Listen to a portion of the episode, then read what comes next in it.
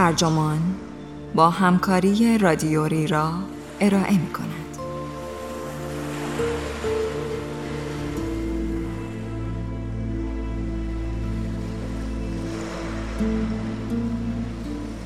اگر قرار باشد به جزیره دور افتاده بروید چه کسی را با خود می‌برید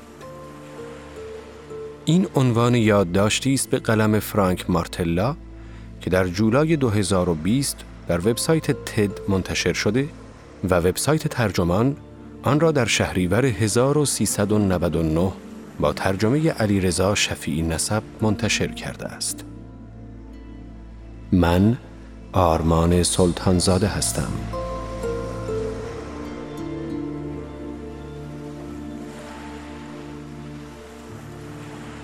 معنای زندگی چیست؟ احتمالا این سوال را وقتهایی از خودمان می‌پرسیم که در رسیدن به هدفی شکست خورده ایم یا تنها و دلشکسته ایم. فرانک مارتلا فیلسوف و روانشناسی که درباره معنای زندگی تحقیق می کند با ارجاب تحقیقات مختلف شهر می دهد که زندگی ما انسانها بیش از همه در پیوند با دیگر انسان هاست که معنا می گیرد. در دوستی هایی که می سازیم، در محبتی که نصار اعضای خانواده من می کنیم و در تجربه مشترکی که با آنها می سازیم.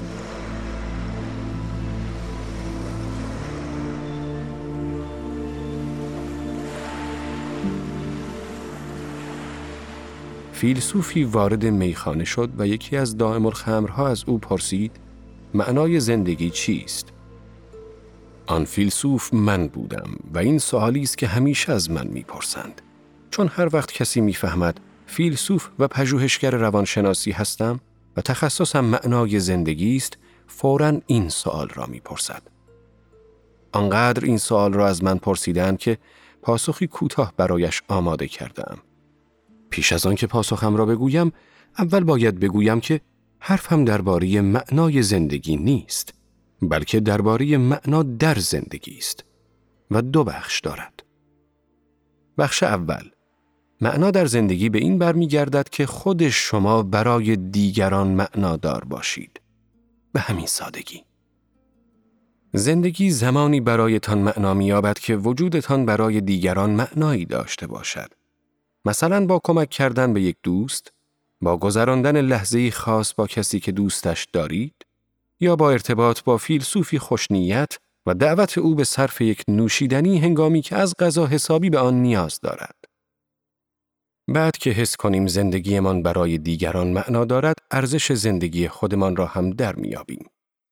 گرچه شاید جهان ساکت و خاموش باشد، اما دوستان و خانوادهمان، همکاران و همگروهانمان زندگی ما را سرشار از صداها و نظرها و انرژی و سرزندگی می کنند. و کسانی که بیشترین معنا را برایشان داریم همانهایی هستند که بیشترین ارزش را برایمان قائلند. چنانکه فیلسوفی به اسم آنتیکاوپینن می‌گوید کسانی که دوستمان دارند نمی توانند کسی را جایگزین ما کنند. گرچه کودکان ممکن است از دست هر کسی کادو بگیرند اما اهمیت آن کادو به اندازه هدیه دستساز مادر یا پدرشان نیست. در روابط صمیمی ما به صرف بودنمان نقشی بیمانند و جایگزین ناپذیر برای دیگری ایفا می کنیم. اگر یک چیز درباره سرشت بشر بدانیم این است که ما انسانها حیوانهای اجتماعی هستیم. روی باومایستر و مارک لیری که هر دو استاد روانشناسی هستند در مقاله نیاز به تعلق که در سال 1995 در سایکولوژیکال بولتن منتشر شد ادعایی کردند که از آن پس به ایدهی فراگیر و ظاهرا بدیهی در روانشناسی تبدیل شد. آنها گفتند نیاز به تعلق یکی از انگیزه های بنیادین انسان است. ما به شکلی تکامل یافته ایم که در گروه زندگی کنیم و یکدیگر را دوست داشته باشیم. غریزه برقراری روابط اجتماعی پایدار ریشه عمیقی در انسانیت ما دوانده است. اما ماهیت اجتماعی ما چیزی فراتر از صرف دوست داشتن دیگران است. این بخشی از سرشت ماست که نقطه محوری زندگیمان نه من که ما باشد. روانشناسان داشتن رابطه صمیمی را با تعبیر جای دادن دیگران در خیشتن توصیف کردند. حتی پژوهش های عصب شناختی نشان داده که اندیشیدن به خود و اندیشیدن به فردی که دوستش دارید مناطقی را در مغز فعال می کنند که هنگام اندیشیدن به فردی غریبه فعال نمی شوند. مغز ما طوری سیم کشی شده که اجتماعی باشد و خلقت انسانها به گونه است که همراه با دیگران زندگی کنند. به بیان زیبای موریس مرلوپانتی فیلسوف فرانسوی ما در معامله به مثلی تمام و کمال شریک یکدیگریم. دیدگاه هایمان در هم میآمیزد و در دنیای مشترک با هم همزیستی داریم. گرچه فرهنگ فردگرای غرب چنین عادتمان داده که مرزهای واضحی میان خود و دیگری ترسیم کنیم. اما جداسازی خود از دیگران دستاوردی فرهنگی است، نه روش معمول زندگی انسانها. ما تقریبا همانقدر به رفاه عزیزانمان اهمیت می دهیم که برای رفاه خودمان اهمیت قائلیم. گاهی مثلا وقتی فرزنددار می شویم، شاید رفاه کودکمان را در جایگاهی بالاتر از رفاه خودمان قرار دهیم. تفاوتی ندارد به کدام رشته علمی رو بیاوریم. زیست شناسی، عصب پژوهی، تحقیقات تکاملی، روانشناسی اجتماعی، اقتصاد رفتاری، حتی نخستی شناسی. در تمام این علوم شواهدی وجود دارد که نشان می دهد ما نیاز داریم به اینکه روابطی صمیمی و پرمحبت با دیگران تشکیل بدهیم. و در این روابط مرز میان خود و دیگری کم کم رنگ می بازد. شواهد فراوانی حاکی از آن است که داشتن ارتباط در واقع یکی از منابع اصلی معنا برای ما انسان هاست. ناتانیل لمبرت پژوهشگر دانشگاه ایالتی فلوریدا طی پژوهشی از گروهی از دانشجویان کارشناسی خواست یک چیز که زندگی را برایتان معنادار می کند برگزینند. دو سوم پاسخ دهندگان یا نام یکی از اعضای خانوادهشان را آوردند یا کلا خانوادهشان را ذکر کردند. دوستان نیز معقوله ای بود که دومین منبع پربسامد معنا در میان پاسخها بود. مرکز پژوهشی پیو در آمریکا نیز وقتی از چهار هزار آمریکایی خواست به بیان خودشان توصیف کنند چه چیزی برایشان معنا می آفریند به نتایج مشابهی رسید.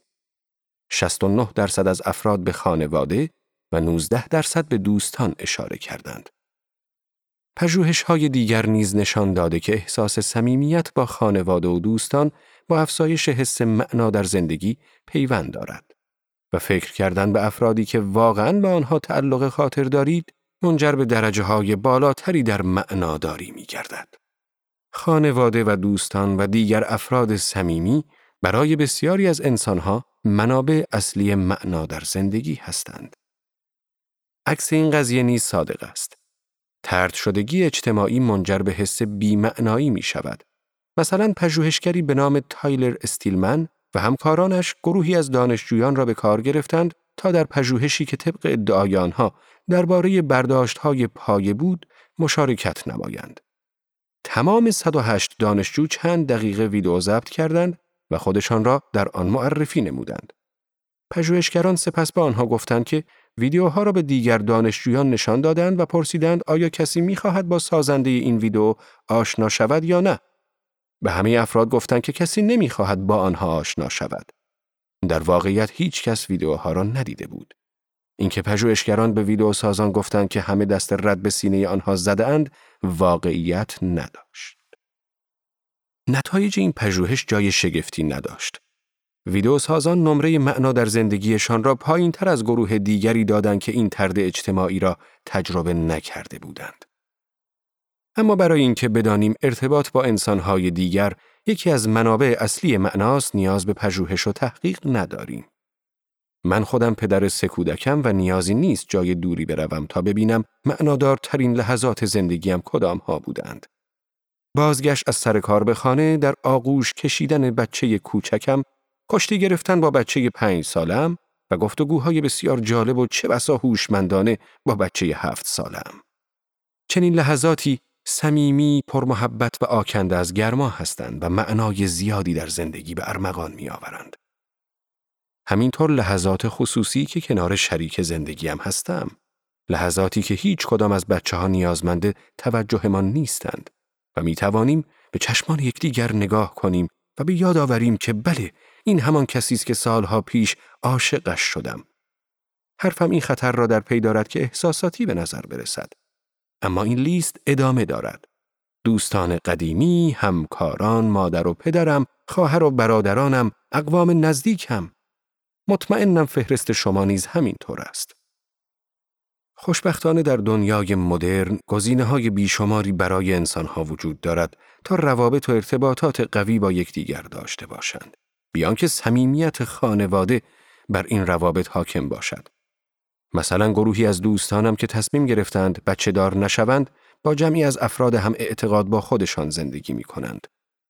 چند نفر از بچه های تیم فوتبالم نیز چنان به اجتماع ورزشیمان احساس تعهد داشتند که اخیراً لوگوی تیممان را تتو کردند. برخی از همکارانم نیز خودشان را وقف فعالیت های محله می کنند و زمان، علاقه و منابع در دسترسشان را داوطلبانه در اختیار می‌گذارند تا محله امان پویاتر و اجتماع محورتر شود. زیبایی دوران مدرن این است که آزادیم انتخاب کنیم کدام منابع معنا بیشترین پیوند را با زندگیمان دارند.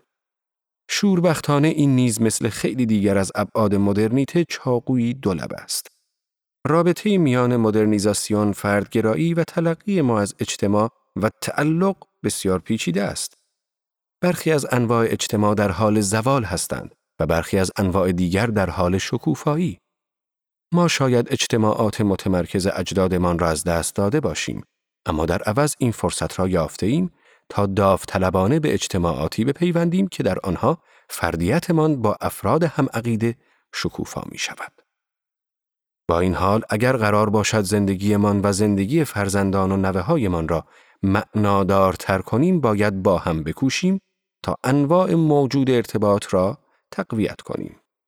معنا در پیوند خلاصه می شود. معمولا بهترین و آسانترین راه بهبود حس رفاه شخصی و احساس معناداری این است که لنزتان را عوض کنید.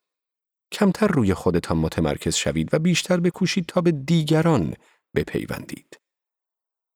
چند سال پیش از آنکه سباستیان فتل به جوانترین قهرمان جهانی فرمول یک و سپس قهرمان چهار دوره بعدی تبدیل شود، پزشکش آکیهینتسا به او تکه کاغذی با یک پاکت نامه داد.